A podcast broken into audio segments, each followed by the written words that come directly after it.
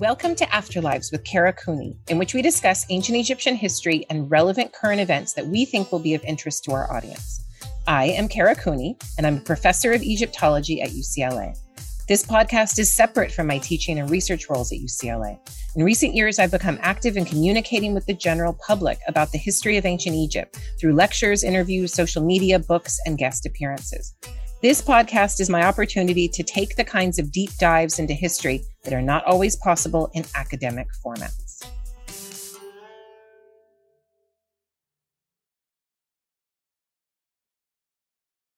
Hello, everyone. Hello. Hi, everyone. Welcome. There's three of us. Yes, we're doing our first interview. We have our first guest. Um, so, first, thank you for tuning in and listening. Um, so, today we're going to be talking with Dr. Roselyn Campbell about her work. We call her Rose. We call her Rose. Yeah, Rose. Yeah, Is- it's easier. comes yeah, Rose. Yeah, Rose. Um, Oh, yeah. talking about really cool stuff today human sacrifice, bodies, bioarchaeology, and Egyptology.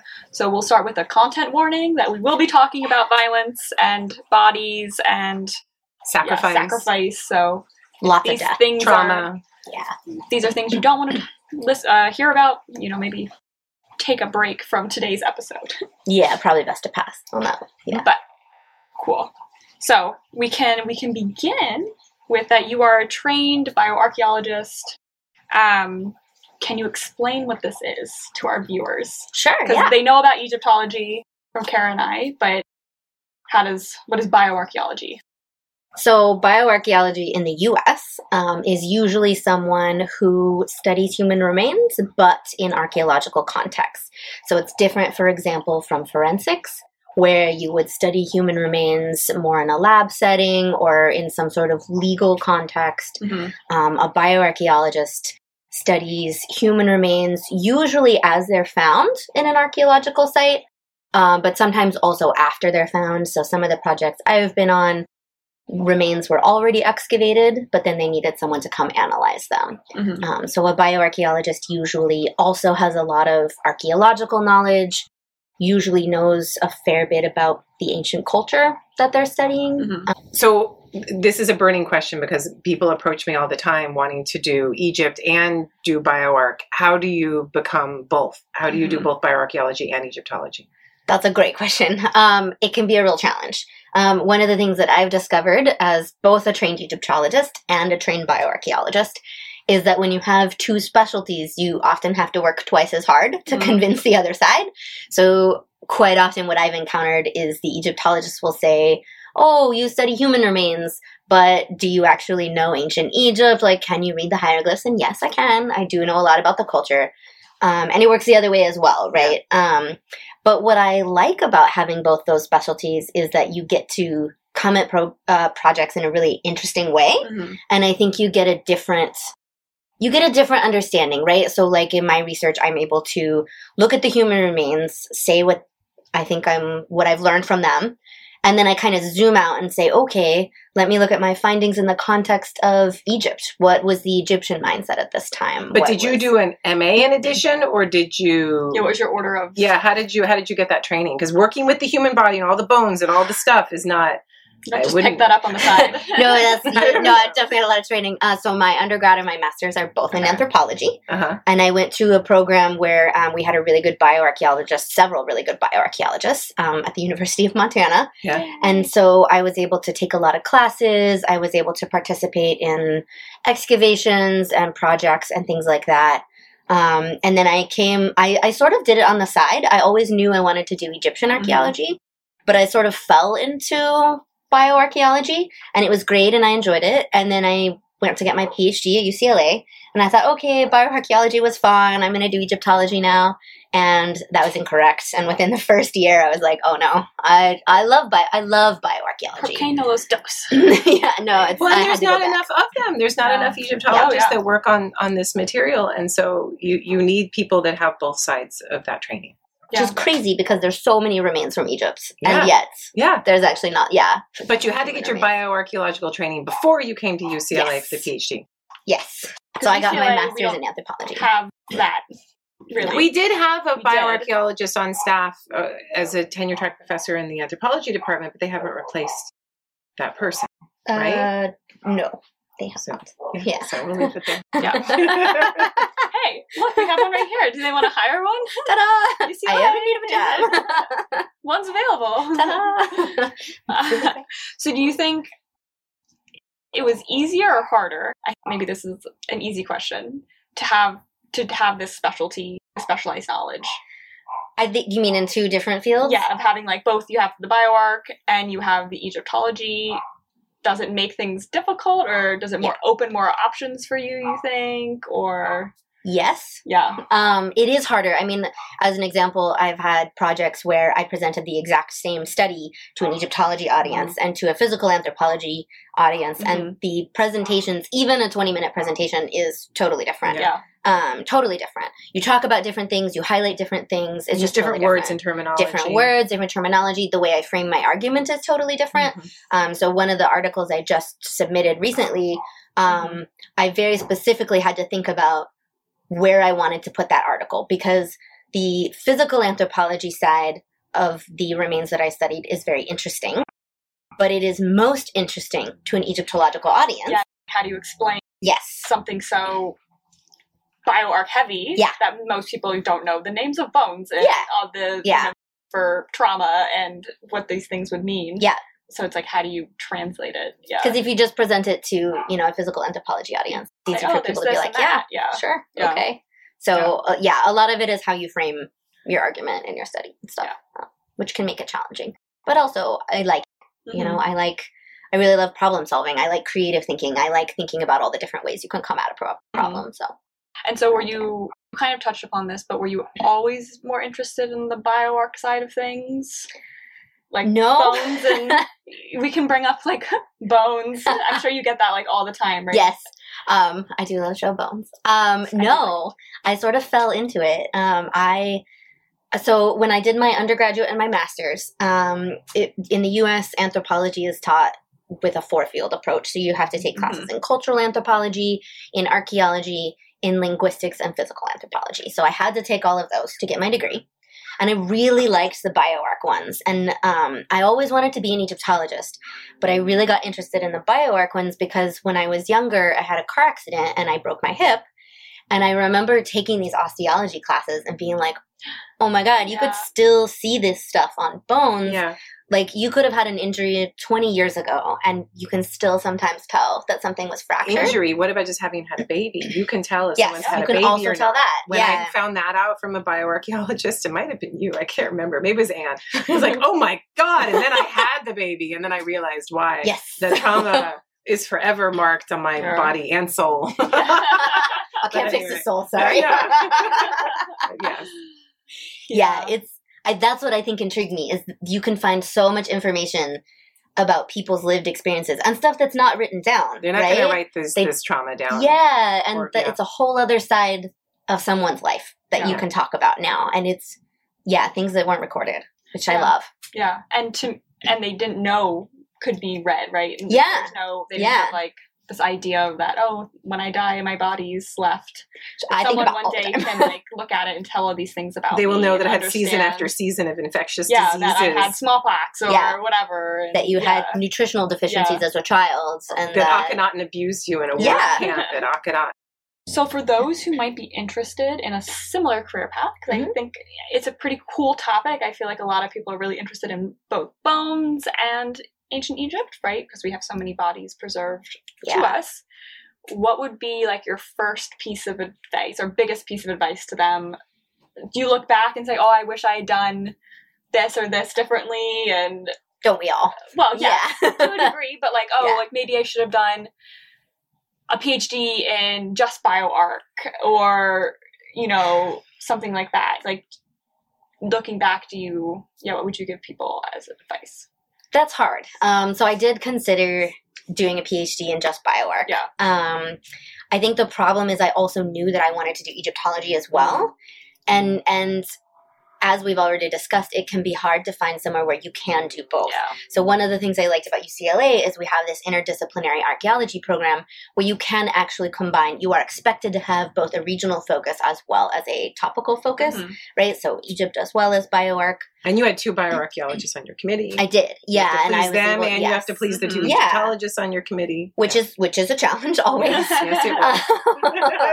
lots of challenges. Um, but I think, yeah, I would say, you know, look really carefully. For example, one of the programs I considered at the time, might be different now, um, had bioarc and had Egyptology, but the departments didn't really talk to each other. Mm. And so that's another consideration, right? Is is you got to think about, you know, or there was another program I looked at where they said, well, if you want to do bioarchaeology, you join the anthropology department where everybody does like Western Hemisphere stuff. Yeah.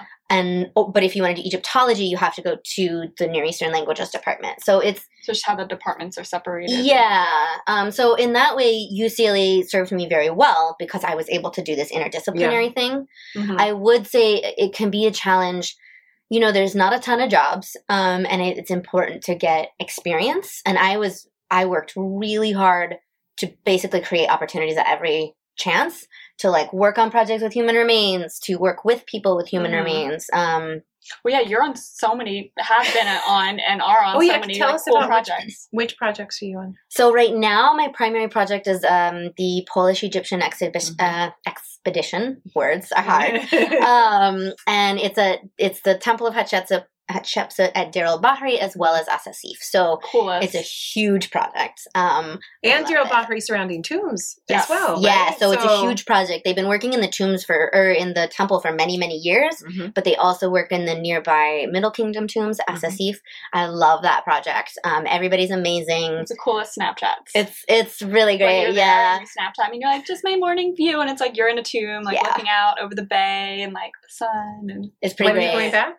Uh, hopefully early next year. Knock Okay. on wood. Um, but Soon. yeah, Yeah. hopefully, hopefully. Um, it's awesome. So basically, they they work in the temple, and then if they find human remains, they call me in because I'm their primary bioarchaeologist. Uh, but they also work in the Middle Kingdom tombs, and those have all, of course, been heavily looted, uh, already excavated. So everything there is really commingled. All the remains are really mixed up. And temples were reused as Yeah. burial spaces, so it's quite common. Even though you think it's a temple, why would there be a body there? But in the third intermediate period and late period, you could use that as a burial ground, and you might find a body in a very Oh, yeah. unexpected location. There's been several unexpected ones where they were like, "Hey, surprise! We found these bodies." Do you have like a fun story that you could share and not get in trouble? like things that aren't published, but something kind of unexpected? of the project. you maybe found something weird or Um, this one is published, so this one Yeah, I can okay. share. Um, so one of the Middle Kingdom tombs was reused multiple times, Yeah. um, including in the Third Intermediate period, which is pretty common. Yeah. Uh, but what was unexpected was we found the remains of lots of different individuals, including a lot of infants and children. And one of them, we found a little foot of a child, and it had gold right on the skin. Not very much, but like really thin Hmm, gold leaf right on the yeah. skin, um, which is really interesting. And I only know of one other example, I think, of um, Right on the skin. yeah, and of a child, right? So Gold now foil. it's interesting because this isn't if you're if it's a child, this isn't really earned status. So Right. now this must be familial wealth, yeah, um, or Yeah. status or prestige other or whatever. family, yeah. And the Um, third intermediate period, I mean, let's ballpark it at like 900 BCE, and it's a time period also associated with the Bronze Age collapse. Um, Thebes gets Things out are- of it a little easier than other places, but things are all crazy. Are crazy. And wealth Yeah. is not necessarily in the hands of the people that it had been in Yeah. before. Yeah. Um, well, we can't date this particular set of romance, but it's either Middle Kingdom or Prov- or Third Intermediate. middle. Oh, the it's middle a big kingdom would be difference. Weird though. well, yeah. it would be weird. It's that's the thing is because they're so heavily mixed up. yeah. Yeah. and they're all broken, layers, so you can't necessarily date them. But I've never seen that with the the gold on the skin. Apparently, there is one other example. I think at Leiden. Where on the skin? Uh, it was on the foot. It was just on it the was top of the foot. On the top of the foot. Mhm. And there was a face also that had a little bit. Wonder if like if there was a linen or like very thin cartonnage or something. I didn't see any. I looked at it decayed and really then the closely. gold stayed behind. But if it's adhered, right No, to it the was foot, adhered it's right to the skin, which is why it was on. weird. Yeah, that's why it was weird. I would have expected it to be on top of linen, but unless the linen was so thin, Yeah. finer than anything I've ever seen, well, it if the was gold crazy. preserved, the linen probably would have been Yeah. preserved too. Yeah, exactly. Um, Very interesting. but that one's kind of cool. Yeah. Where's yeah. that published? Uh, uh, that one is in the journal Polish Archaeology in the Mediterranean, and that one came out last year. we'll put I it kind in of the show notes. yeah, I've lost all sense of time in the Yeah. pandemic, so I, it came out in the last year or two. Recently, yeah, Yeah. lots of cool. time. That's I always cool. like to That's hear cool. fun stories. Yeah.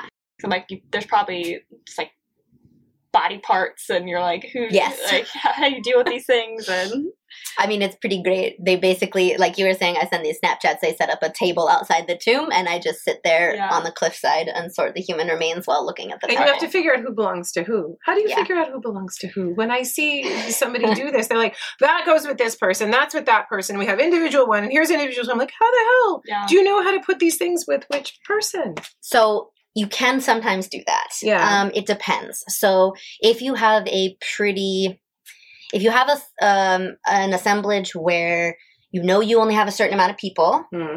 or if you have very clear people of different ages, right? Mhm. So I know you guys mentioned in one of the previous episodes those women that I talked about in Yeah. Edfu. Yeah. Um, so in that case, I knew that there was three individuals and they are different ages. So using my bioarchaeology skills, I am able to look at various bones and say, okay, this is an older woman, this is a younger woman, so then you can sort them. Right. Mm. Most of the remains I look at in the, the Polish project are so heavily commingled. I mean, these tombs were reused in antiquity multiple times, excavated by archaeologists in the 19th and 20th century, Yeah. looted multiple times. Like everything is so. So, you're just going off like, oh, there's four femurs. So Yeah. that means there's two people. You just go off like lowest possible kind of number. Yeah. You Yeah. could measure the femurs and see if they Yeah. match and see if you've got. but even that's not always accurate. So Really? so the problem is you can't, we we call it minimum number of individuals. Yeah. what- I was like, I remember this in school. Yeah, yeah. So like elements that aren't repeated, Yes. like femora, right? But even if you measure them, not everybody is exactly symmetrical. Mine would be different. Yeah. My Scoliosis. femur, my femur is Salima Ikram says that when I die, if I die first, and I don't know about that, if I die first, Your leg. I have to give her my femur, at least one of my femurs, because my femur, she's like, "Good God, look at it!" So it's like I don't. It's like it's a really long femur. Yeah. So, But you know. they might not be the same length. I don't. That You know? don't call me that. There's nothing wrong with being asymmetrical. Really, it's Yeah. normal. No, it's have very the femurs normal. of very different lengths. not very different. It's not necessarily Now I'm normal, looking but it can happen. I know. Well, the To thing is, right, especially as a bioarchaeologist, like you're a scientist, so it is better to be accurate uh, than it is to be Sensational. yeah Yeah. sensational. So, for example, let's say I had three right femurs and four left. Hmm. I technically would say I have the minimum number of individuals is four, Hmm. but it's possible I actually have seven people. Right. Yeah. But it's better to be accurate Right. and because once you've said information that you don't know for sure, then people take it and run with it, and now you may Mm. be misrepresenting the It could assembly. get in the So, press. All kinds of yeah, it's better to be conclusions could made. cautious. Yeah. so I tend to be very and and scientists in general, I think, especially in biowork, we tend to be a lot more cautious. So everybody's always like, "Oh, tell me how they died. Tell me all the things." And it's We want the better to story, be cautious. yeah. yeah, yeah. So you wouldn't use a tooth found in a canopic jar to assign it to a mummy to say that it's the mummy of Hatshepsut. It's something you might not do. I would not. Look at you. So I just wanted to get in there. I just wanted to get that in there at some point. Um, So. I would not.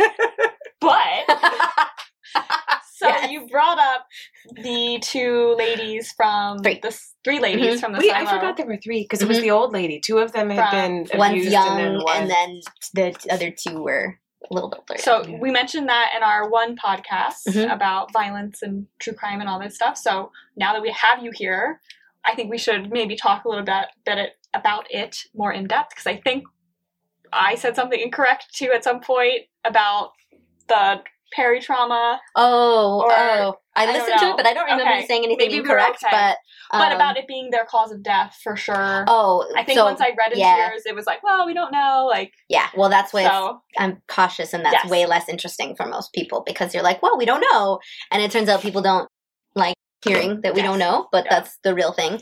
Um, yeah, so those three, there's three probably women. So that's the other thing is that in bioarc, you're not always able to say that someone for sure is male or female. Mhm. And so you might say probably male, probably female, or unknown. because of certain you have certain markers you're looking for. Yeah. If you don't have a pelvis. Well, no, even if you have a pelvis. So in most cases, you can be pretty certain if you have Yeah. a pelvis.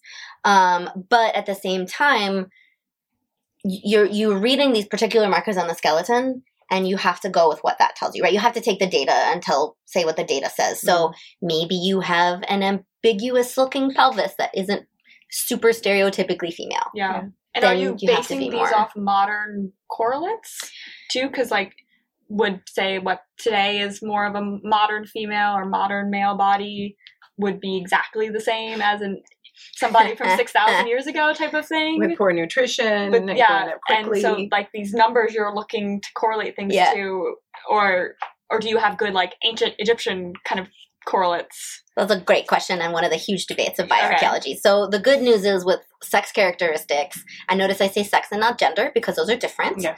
Um, with biological sex characteristics of the skeleton, they tend to apply across time and population. Okay. But what is really important is that, you know, a white European male might look different than a white Southeast Asian male who might look different than a, or sorry, than a Southeast Asian male who Mhm. might look different than a South American male. So you Mhm. have to look population specific as well. But sex characteristics tend, tend to still follow the same general pattern Like because yeah, because you're not you're Yeah. not necessarily measuring things metrically. You're looking at shape and Okay. development of certain characteristics. Mhm. So those tend, in general, to apply in the past as well. But you always have to consider the population it's coming from, Yeah. right? I mean, it would make sense that sex would not be a binary because biologically it's not a binary. Yeah. So Yeah, even in the skeletons, you can have a male that's more feminized Yeah. or a female Yeah. that's more masculinized for, Mhm. for whatever reason. So it would, yeah. Okay. Yeah, I mean, it's just it's it's never as straightforward as it is in the TV shows. Even though I also love those TV shows, Yeah. I do. I love Bones. Um, but yeah, it's Yeah. So these these three ladies, Mhm. three ladies, we think are ladies, and Yes. ended up somehow in this silo, yeah. So this one I still and need then to covered publish. with trash.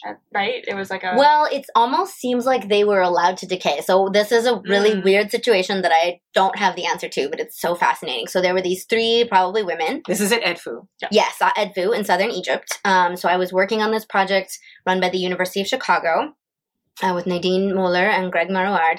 Who's now at Yale, They're now at Yale. but is yes. still working on this project. You're right. Yeah, it's Yeah. amazing site. Yeah. Oh, they have so much cool stuff. Um, they have amazing stuff. So they totally unexpectedly Mhm. found these three bodies in an abandoned grain silo um, from, I believe it was from the Middle Kingdom. They they dated it based on other objects above and below these Yeah. these bodies. Um, but totally unexpected because it seems like these bodies were thrown into this silo Mhm. after the silo was abandoned, and Okay. the other buildings around that area were apparently still in use. Hmm. They threw these bodies the in. Um, Which- not typical like Egyptian burial Very not practice. typical. So that already signals something Very not strange typical. is up here because it's not where Yeah. you put a body. no. And you would expect things would smell. Yes. Yes, definitely. Three rotting bodies and buildings right next door, they would Yeah. Smell. And it Yeah. seems like they were allowed to decay because on at least one of them, the head was detached. Mm. And I looked really closely because I was like, oh my gosh, what if this is decapitation? This would be, there's nothing, no Mm. marks, no nothing. Um, so it seems like it, it was allowed to decay. And then there were various Naturally, processes. kind of yeah. Okay. Because this disarticulates really easily, and then the head just kind of, with Falls decomposition, off. just kind of rolls away. well, it was a little bit of a slope, and I uh, so I wasn't there when they were excavated, but it's it, I've still tried to figure out how this happened. It's very weird. Normally, the head wouldn't detach quite that easily, okay. um, but it seems like there were also two dogs in there that Mm. died, and it seems like maybe like one of the dogs was laying near, like putting pressure on the head. I don't know. The other two heads were intact. It's very weird. Hmm. Um, and then it seems like they were allowed to decay and eventually covered up. No obvious perimortem trauma, so no trauma around the time Yeah. of death. Um, so perimortem would be anything shortly before to shortly after. Like you don't see a stab wound or No. a broken neck or No, I mean Yeah. you might not see a broken neck. Uh, it depends because if you just manually snap someone's neck, it might not necessarily fracture the bone. Um, you to consider all the things that wouldn't have left yeah. markers. It turns out we're very easy to kill. We people like it's it's If you break someone's neck, you can't see it in the bone. not necessarily. It depends how it's done. It depends how it's done. Um, Like in the movies where they go, forceful. "Whooshing." I mean, maybe. To be honest, I'm not sure. I feel like This isn't something we could experiment not- on. Let's let's buy a pig skull. So it's like, Or, like, Khufu ringing and a Westcar. chicken. Like It Khufu would- and Westcar. Bring us Yeah, a prisoner. bring us a Let us prisoner. try it would not He's be like, a good oh no, let's do it on a goose. So glad this is on the internet forever. As we contemplate snack and snapping next. Um, but you couldn't really do it with a pig or a chicken because that's not a good approximation yeah. of the they don't have giant heads on our Tiny weird vertebrae. vertebrae. Yeah, Yeah. Yeah, yeah. Um, but yeah, I still haven't figured it out, and I it's so, So no fascinating. Clear signs of how no, they died. no clear indication of how they died. Somehow they were in this very strange Yeah, setting, seemingly toss. Yeah. or- they did they have have trauma trauma. to their arms. Yeah, so one of them has uh, what looks like a healed parry fracture. So it's called a parry fracture because if P A some- R R Y. Yes, P A R R Y, like you're Parrying. parrying a blow. Yeah, I like how we all three did that. ready. um, we're all we're all set. Yeah, so if you there's a particular fracture pattern where if someone is attacking you, your instinct will usually be to fling your arm up uh, to protect your face. And so this individual has one that has healed. Mm-hmm. Um, there's also signs of a lot of hard labor, potentially other Or fractures. something of some Yeah, sort, so you know whatever happened, they they didn't have an easy life. Um, let's put Uh, it that way. was there any? I don't know if you can tell anything like this that they were related. So in order have to do you'd have to do DNA, and it's. I mean, it might be possible, but the problem is they've already these remains have already been excavated. If probably thing is every everything is probably already contaminated. Yep. Okay. Um, and Just breathing and working in the same space as a body Well- can contaminate the DNA of an ancient mm, set of bones. it depends which part you're testing. So Well, mo- yeah. usually the problem is the DNA has already deteriorated too you have much. to get it from like a tooth or something, right? Yeah, in uh, even a tooth, yeah. Um, and of course, these bodies were left exposed when they were deposited. It seems like, and then also were excavated.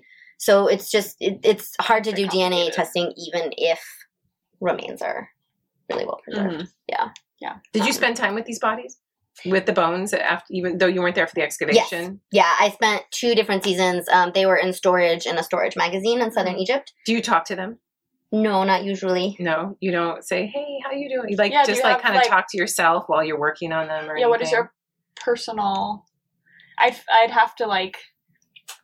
I mean, obviously they are humans, but I'd have Yeah. to like in my head like reconstruct like how did that you feel? Like, Yeah. and, like even when we worked or with just say, your "What happened to you? What's like, going on?" Like any, yeah, I talk to coffins, coffins and all we'd the open time. a coffin and there would be a you know a body when we were with Kara. Yeah, and yeah. You would like you know you'd see them and like their fingernails and hair and stuff. Yeah. I always you know that one, that one That one, mummy with yes. the open eyes, I glass, just- in, the- glass inlay. It the was fingernails yeah. always get me. I don't Yeah. know why because it's like something that's Yeah. like finger and toenails. And I stuff. talk to coffins all the time, and there's no Yeah. body in there, but I'll be like, "What do you have to show me? What's going on? Yeah. What's going on with you?" And uh, but that's just also my working has- style. Has something ever? Have you ever found something like a a kid or something that has evidence of trauma and that has like gotten to you or something like that, or do you try to keep a distance? I mean, I think um, some distance is kind nef- of used necessary. to it, yeah. Well, I think I think there's two parts of that. On the one hand, some distance is necessary Hmm. because you need to be a scientist. On the other hand, I actually think you should never forget that they are Mhm. people Hmm. um, because they need to be treated with respect. And I view part of the job of the bioarchaeologist as telling these stories of these people. Took a quick break. We Um, had pizza and wine. yes. Took a break, feeling good, feeling refreshed. I had a cauliflower crust. Yes. It was We had- surprisingly good. It was I good, say. right? Actually, it was very It could have been Yeah. worse. We had It was pretty good. meat lovers. Yeah. I also had We also changed the angle Yes. of our new wanted it higher. camera We decided we because like we looked at better. ourselves and said bad things, and we changed it. Never look at yourself in recording. It's terrible. Yeah, no, just let it go. Let it, yeah, it's true. So, on that note, let's talk about your research. All right. So, your research looks at human sacrifice in the earliest periods of Egyptian history with the first kings. This topic might be new to some of our listeners. I think perhaps a lot of people didn't know that human sacrifice occurred in Egypt at all. If you think of First dynasty. yeah, if you Mhm. think of, you know, the pyramids or you know later times human sacrifice wasn't happening it's a very you know uh, short short-lived phenomenon um, so can you first give us some background to the practice what's the typical narrative that we hear when we're talking about human sacrifice with these early kings and then we'll go into your research on on the topic and your new understanding Sure. Yeah. Um, so I think the the traditional narrative has been um, we have so the first dynasty is the first point we know of where Egypt was unified under a single king, right? So there were plenty of people there before, lots of different groups um, interacting with each other, trading, and everything else. But the first dynasty is traditionally when Egyptologists say, okay, this is now Egypt as we know it, right? It's Mhm. under one king, more or less a unified ideology, or becoming so. Unified Um, cultural space, unified pottery, yes. unified artistic Yeah. style. It's like a state now, right? It's not just different polities that exist separately but interact. It's now Egypt. It's an Egyptian and one state. dude is in charge At least ideologically. Ideologically. One dude is in Yes. charge. Um, so what is really interesting about the first dynasty is you start to see kind of the beginnings of a lot of things that then are perpetuated throughout Egyptian history for a very, very long time. But this is the period where those are being negotiated. Things like the smiting of the enemy. Yeah. Things like Yeah. um, different, the king is big and everyone else is small Yeah. and artistic representations. Yeah. What a king should be, right? These this is a time period where those canon. ideas are being established. Yeah. The crowns, Um, the, Yeah. the, Yeah. the kilts. Yeah. Yeah. all the stuff we think of as being very typically, oh, that's Egypt. Mhm. This is the period where it's not that it didn't exist before. It's that now this is becoming codified in a new way, Mhm. right? Where this is this is what Egypt means. This is what an Egyptian king looks like. This is how an Egyptian king acts. And this is about 5,000 years ago. Yeah, And- yeah. So and, uh, around 3000 BCE, 3100, depending on, um, there's some disagreement about the dates, but around Yeah. then. Yeah, so about 5,000 years ago.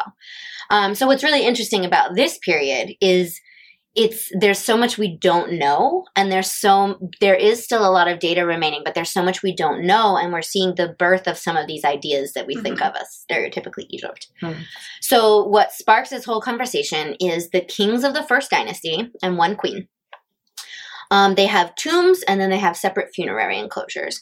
And around their tombs and their separate funerary enclosures, they have what we call subsidiary burials.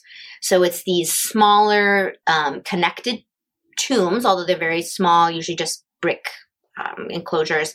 Body sized, more or less. Yeah, some of them are a little bit bigger. They do vary in size a bit. Um, but they surround the royal tombs and enclosures, and as far as we can tell, they all had people in them. Now, Mhm. the problem, of course, is that these are at Abydos in southern Egypt. Abydos was a really important site for thousands of years, Mhm. um, which means that there was a lot of later intrusive burials. There was looting. There were archaeologists and people who called themselves archaeologists, but were less scientific, shall we say? Yeah. Um, Amélineau. is the worst, yeah, oh, right? Yeah. French Yes. archaeologist. Google him. Amélineau.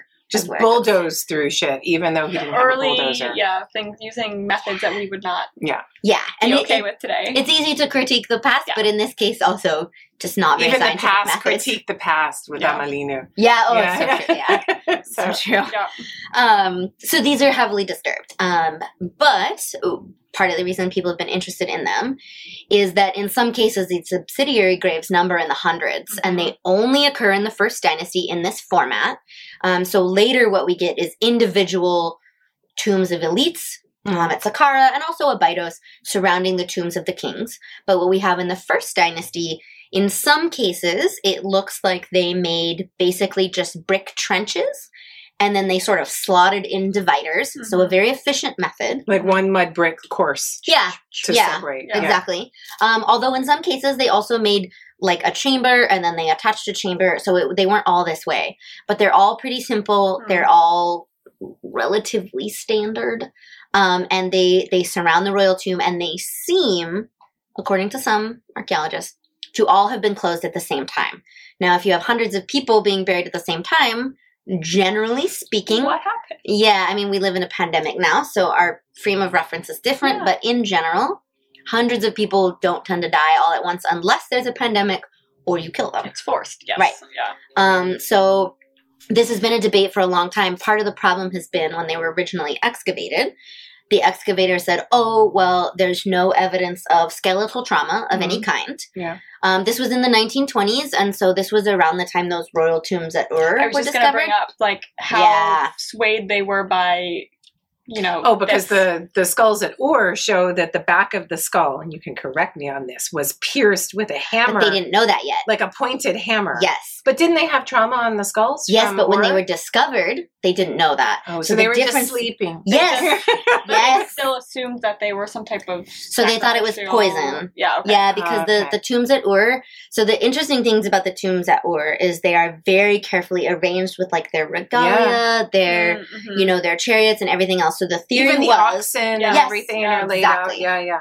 so the theory was when they were discovered, oh well, they're so perfectly arranged, they must have drunk poison and just laid down and died peacefully sacrificing their and those lives. are deep tombs, so you can see that those had to have been covered at one Yeah. time, and they're not separate rooms with different Yeah. brick enclosures. You've got the main king or queen for Ur, Yes. and then everyone's all around them, sometimes right next to them. So they had to have been killed at the same time. Yes. Okay. So those are a really good example of, in many cases, ideal evidence because it's pretty uncontroversial, right? Especially now that they've found out that they have massive head trauma. So that was a study um, in Pennsylvania. They actually did a CT scan of some of the remains a few years ago. But for a long time in the 1920s, when these were discovered, it, they didn't see the trauma. And they were like, oh, well, that's like the greatest sacrifice, right? You drink some Mhm. poison. Also, about 5,000 years ago, like Yes, uh, 4,900, Contemporaneous. 4,800. Yeah. yeah, I think it's a little earlier. I confess I'm a Yes, little Is it Earlier. earlier? Oh, it's, I think it's, it's, a little than 5,000. earlier. Can throw that in the show notes. Yeah.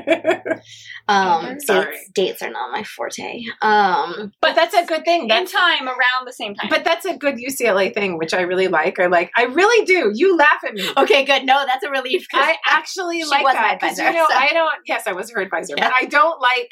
You know, if we get too into the dates and we forget the big picture, it Mm-hmm. can be a problem. Not that you you forget the dates entirely; you have to be a part of that world. But also, dates, especially absolute Are dates, are arbitrary, made up, assigned, and sometimes they get us to think in patterns that aren't necessarily real. Yeah. And I think throwing the dates out and and saying, well, how can we work with this, can actually be the best way to deal with ancient material. So well, because that. you can become a prisoner to the chronology, Mhm. and then yeah, if it doesn't relative fit, chronology. is Yeah. very yeah, that's fine. Yeah. That's fine. Yeah. exactly. Um, but yeah, so uh, these were discovered around the same time. So I think this idea of there was this exoticism, Mhm. right, and Mhm. and Orientalism because it's like, oh, these exotic foreigners, it's these European men Mhm. who are excavating these tombs in the exotic foreign East. Um, and so there's this idea that oh, it's so you know there was human sacrifice, and this is so so shocking, Mm. and um, but then you really also dramatic. had people saying, no, yes, this wasn't. These were just people who naturally died, and they would be buried around the king. Just like maybe later on in the where you have Khufu who has his big pyramid, and he has the burials of his elite around in Mastabas, and that this was just you know a trajectory, Mhm. and so it wasn't human sacrifice. And the king would never do And something the king about would never this. do that. and How we- would people agree Yeah. to, to yeah, letting these you know hundreds at certain points, Mhm. right? For Up, up close to six hundred in one case. yeah, so like hundreds. That's for Djer Mm, Djet, Djet. yeah. Djet. um, hundreds of people being sacrificed, and we'll talk about like you know if there, you can find out gender and age Mhm. and all this kind of stuff. But how would people let that happen? Yeah. they would rebel, and no one would be okay with this. It's hard to um, kill 600 people in one people. day or Well, one week or Not one to month. get into the fact too that the elites probably weren't that many people. Yeah, yeah. So that's like your whole elite body. yeah. Mhm. You're killing There were off. all their children because a lot of them were young. They're right? all Mm, not that young. adolescents. Not that young? No, there's no children. Yeah, there's no, Uh, No children. not children, at not Abydos. one, Not, not at one. Abydos. Yeah. Not that I've seen They're They're or like read about. young people. There are children in other Yeah, At assemblages. Saqqara, there were young Yes. children, right? Yeah. I, I'm sorry, not children, young men. At So there are younger individuals, but they're like young adults, Okay. not Yeah. children. Okay. Yeah, at, at Abydos. but it's still like you know cu- culling your like 20s male bodies Yeah. that's like something that's strange people could have Mhm. wrapped their hands around it why would that happen that doesn't make sense you're just setting up the next reign probably to fail Mm. like that's not you know creating longevity but my other question is do you think it was just that these early egyptologists like couldn't see egypt as engaging in such a barbaric in our terms practice I would argue it's not just those early Egyptologists, yeah right? or now so I think there's there's always human sacrifice is such an interesting form of violence because to most people now, human sacrifice feels like the worst thing you could do because Mm. human sacrifice is so often your own, right? So What do you You're mean not- your own? so so there's two kind of there's a lot of different types of human sacrifice, which is part of the problem also. Mm. But what we tend to think of as human sacrifice is one of two things. It's either you go capture people outside, Mm. you bring them back, and you brutally murder them. Mhm. And this is where people usually bring up like the Aztecs, with right? a public display right? Yeah. everyone to Justice see is it. being Rip their hearts out, like Yeah. in some of the examples in Peru. Fear. Yeah, and those are real examples. But the thing that people don't realize is that is one type of human sacrifice.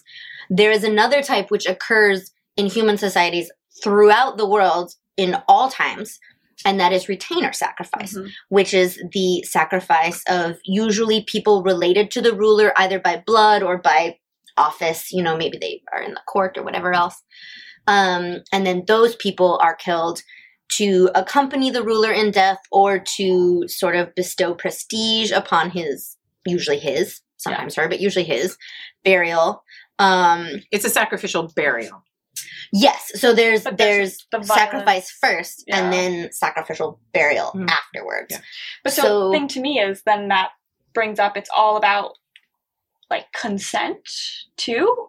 Like if you're doing Gaslighting, brainwashing. but like so so that's my question. Obviously we can never really know this, but it's like if the person if it's a retainer sacrifice, Mm-hmm. you're going with the king into the afterlife, maybe people would have wanted to be a part of this. How do we know that it was something that was like forced upon them, you Yeah. know, it means the ideology act? is working. The Yeah, ideology yeah. is working so much. People are like, yes, I will be sacrificed. My my stu- Or oh, I will son will be sacrificed. Yeah. Yes, and- we agree. This is important. We are sacrificing ourselves for this state, for this king, Yep. for these ideals larger than ourselves, and they they agreed to go Yeah. into this willingly. I mean, it, you can't really get consent from the archaeological records. Yes. Yeah. I was, but yeah, I think you can't yeah, know. you can't. Um, but I would also say that regardless of their actual feelings, it may have just been the appearance of consent Or that mattered. Yeah, but that's what a state does. It's always the appearance of X, Y, or Yeah. Z. and it could have been. I mean, there may have been some people. Much like the stories of Christian martyrs, who was like, I'm going on to a better place. This is how I get access to the afterlife, the king in the afterlife. That is possible. Obviously, we can't tell that from the archaeological record, Yeah. but I think I do think it's part of the power of the state, right? Is is enacting this ideology in such a way that even if people aren't willing, they know that this is still what has to happen. yeah. So it doesn't And I really matter what you think I or think feel. a lot of cultures have a different idea about, you know, individual versus familial or Oh, yeah. So it's like, okay, maybe I'm doing this one thing that will then help all of us or get us, Yeah. you know, and it's not like, oh, I, well if it's your only access to the afterlife, yeah. right? If the only way you and can get into the maybe to a afterlife. better Or version to of that the kind of the afterlife, Yes. because everybody has an understanding of the has- Yes, afterlife, sure. right? But but the other cool thing is that it seems to accompany this human sacrifice or retainer sacrifice Mhm. seems to accompany a shift for states or to a state Mhm. when kingship is new. Yes. And so, so to Yes. establish the idea of kingship, this one dude, as Jordan put it, who's ruling over everyone, who gets to have whatever he wants, who sells a different kind of afterlife. Yeah. Mhm. And then people then walk willingly or give their oldest son That or he whatever it is. The key Yes. to it. He's Yeah. the key, and he will pull them into a better part of the afterlife because he has been divinized by people through this kingship creation. And Yeah. all of this is like a giant human gaslighting that you see in the Americas, in Europe, in Asia, uh, old world, new world, everywhere. because it works. Yeah, it does. Yeah. It works, right? How what better way to say I am a god king. Yeah. I literally control life and death. Yeah. Than to say you will die, you will not, Yeah. you will die, you will not. Yeah. Or, It or is not literally even to say life it like that, but to say, control I over life need and death. you. Yeah. You need to Oh. come with me. And then they're like, oh, okay, like, Well, counterpoint, You know? it could also be the person after, so the successor, Yeah. Right, who says You you, need to need to accompany yeah. the king into the afterlife. Because the dead do not bury themselves. And this is the thing Right. we often forget is you say, oh, this person's tomb. So this person, Djer or Djet or Den, Mhm. brought with them X number of people, but they don't, but they are not burying themselves. Mhm. It's their successor. The king is dead. Long live the king. It's the person who comes in Mhm. who's making these decisions for their own happy succession. and as we were talking about in private conversation earlier, the we need to do this. hmm It's ne- it's the good for it's you know it's what's best for all of us. Yeah. This needs to kind of happen. Our family. The Our collective family. good. family. Mhm. We're doing this for the for the For good the of good our of- and then if the- yes. King in Egypt is what's holding the glue is the glue that's holding everything Ma'at and chaos and the functioning of you know the cos- cosmic order in place Yeah, then if, when he says we need to do something it's like okay we need to do this like Yeah. to keep things you know in order. Okay going back to bio bioarchaeology. So then how in your dissertation so you're looking at human sacrifice Yeah. Looking at this debate of with whether or not it happened or Mhm. not and then you know Which is still a debate. There are Egyptologists out there who are like, this never happened the way that some people think that Yeah. it did. I would say most Egyptologists, do we on like an 80 20% split of Oh, human man. sacrifice I versus think not. most people Give us your Probably gut. 80 20. 80 20%. 80% believing that the human Yeah. sacrifice took place, 20% who are like, no, no, no, this did not happen. And how dare you say these things about the ancient Egyptians? Power is not the way you think it is. Yeah. But anyway, so So then, for your dissertation work, Mhm. What was your angle? You got, you were like, I'm going to use my bioarc background. I'm going to go look at some of the remains that we have preserved, Mhm.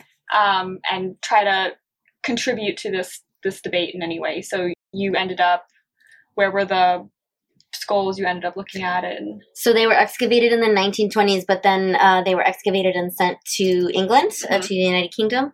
Uh, so they're in a collection there. Um, but just the skulls. Yeah. Please Just tell us how skull. that happened. I have a question here. Please tell us. because at that time, uh, uh, there was not as much known about the study of skeletal remains. And They're like, we, we can't learn anything from these bodies. yeah, they so they would separate the skulls because they thought that was the most important part, and then they just reburied the postcrania. Um, and in part because this was also the heyday of like eugenics and that kind of thing. And the person who excavated these was definitely racist. So okay, hold on. So I Oh, we yeah, should we should explain eugenics. Time out. I was telling Eugenics timeout. Yeah. my dad about this episode today, and I mentioned Uh, it, and he was like, "What? Like, Oh no! what's that?" So I mean, broadly speaking, it's it's basically um, they attempted to use science to justify racism, which is has happened many times Yes. before and continues The- to Still happen now. reading Still of the most Still perfect now. human Yeah, and one of the ways that they would measure someone's value um, was they would estimate the cranial capacity. So they would fill the cranial vault, so kind of the back of your skull, with, some sort of measuring, usually small Your brain. beads or something. Yeah, and Beans. Lentils. That's what I would yeah, use. it was sometimes lentils. Lentils. Yeah, um, and then by just by by estimating the volume, they would say, well, that means these people are superior to those, which, to no one's surprise, inevitably always favored the white Europeans um, and served as the foundation for a lot of scientific racism, um, which is also part of why they only kept the crania, the skulls, at that time, because they thought that was because they thought that was the most to important then part. use. And they've got their tape measures out, and they're measuring Yeah. brow ridges, and they're measuring the nose capacity I mean, and this is the breadth same- to the brain and all kinds of the crazy. shit. same time where they thought you know they could look at someone's face and tell if they were going to be a criminal Exactly. or not. Like Yeah, they thought like all these things were somehow manifest physically yeah. Um, in some way. Which Yeah. is obviously not correct. I mean, science has been used to justify racism Yes. for, throughout history. It will continue is. to be done. Yeah. So then, just having the skulls, Mhm. how did that really affect your work with them? Right, you can still tell a lot of stuff from a skull. But you, You don't can. have the vertebrae, so But you like can't tell. you can't. It makes a huge difference. Yeah. It makes a huge difference. Um, and in fact, so part of the reason I wanted to do this project is because in all of this debate about whether human sacrifice occurred, um, nobody looked at the bodies, Mhm. and everybody, t- you know, g- granted the the post cranial remains, so everything below the head was reburied, but we do still have the crania. We know where they Mhm. are. They're well documented. Yeah, where, who's going to find the But- but bunch of on, headless so where's bodies? like the body pit? They're so there in the Bibles. supposedly they Yeah. were reburied in the fort of Khasekhemwy, um, in a giant commingled pit. I feel like we should dig that back up. We can talk it's about a that dry later. place. It's nice. It means that they might be pretty well and no, preserved even so, when you can't. dug back up. As we were talking about earlier, it's disarticulated and all jumbled and It stuff. would But be you heavily probably can commingled. still make some. I desperately want to find those assessment. bodies. Desperately, yes. That's why I was like reading all your stuff, and I was like, "Where are the bodies?" Yeah. Uh, we can talk about that. Yeah. Um, and that's just Abydos because there's Saqqara Yeah, yeah. There's a Saqqara. retainer sacrifices too. So, less secure, but yes, Yeah. we can talk about that. Um, but So so, it have happened. skulls. Oh, sorry, Yeah. we keep doing that. but it happened in architectural discussion, yeah, it and was now it's yeah. becoming or for like you. static, stratigraphic. Yeah. Like of when Yeah. things were closed and Yeah, so people would look at sort of the the context, which Mhm. does suggest. I mean, you're, it's early statehood, which tends to be a marker of human sacrifice. Um, you know, they're all potentially closed at the same time. besides the bodies. Yes. do we have any indication about the status of these people? Like, Yes. you talked in some of your stuff that some had a coffin, some Mhm. had some stela. These weren't Yeah. just like, I think people probably assume in most retainer are their slaves being sacrificed with the king. Yeah. And that's not Or Yeah. like a smiting sort of like the Thing where you take an enemy person.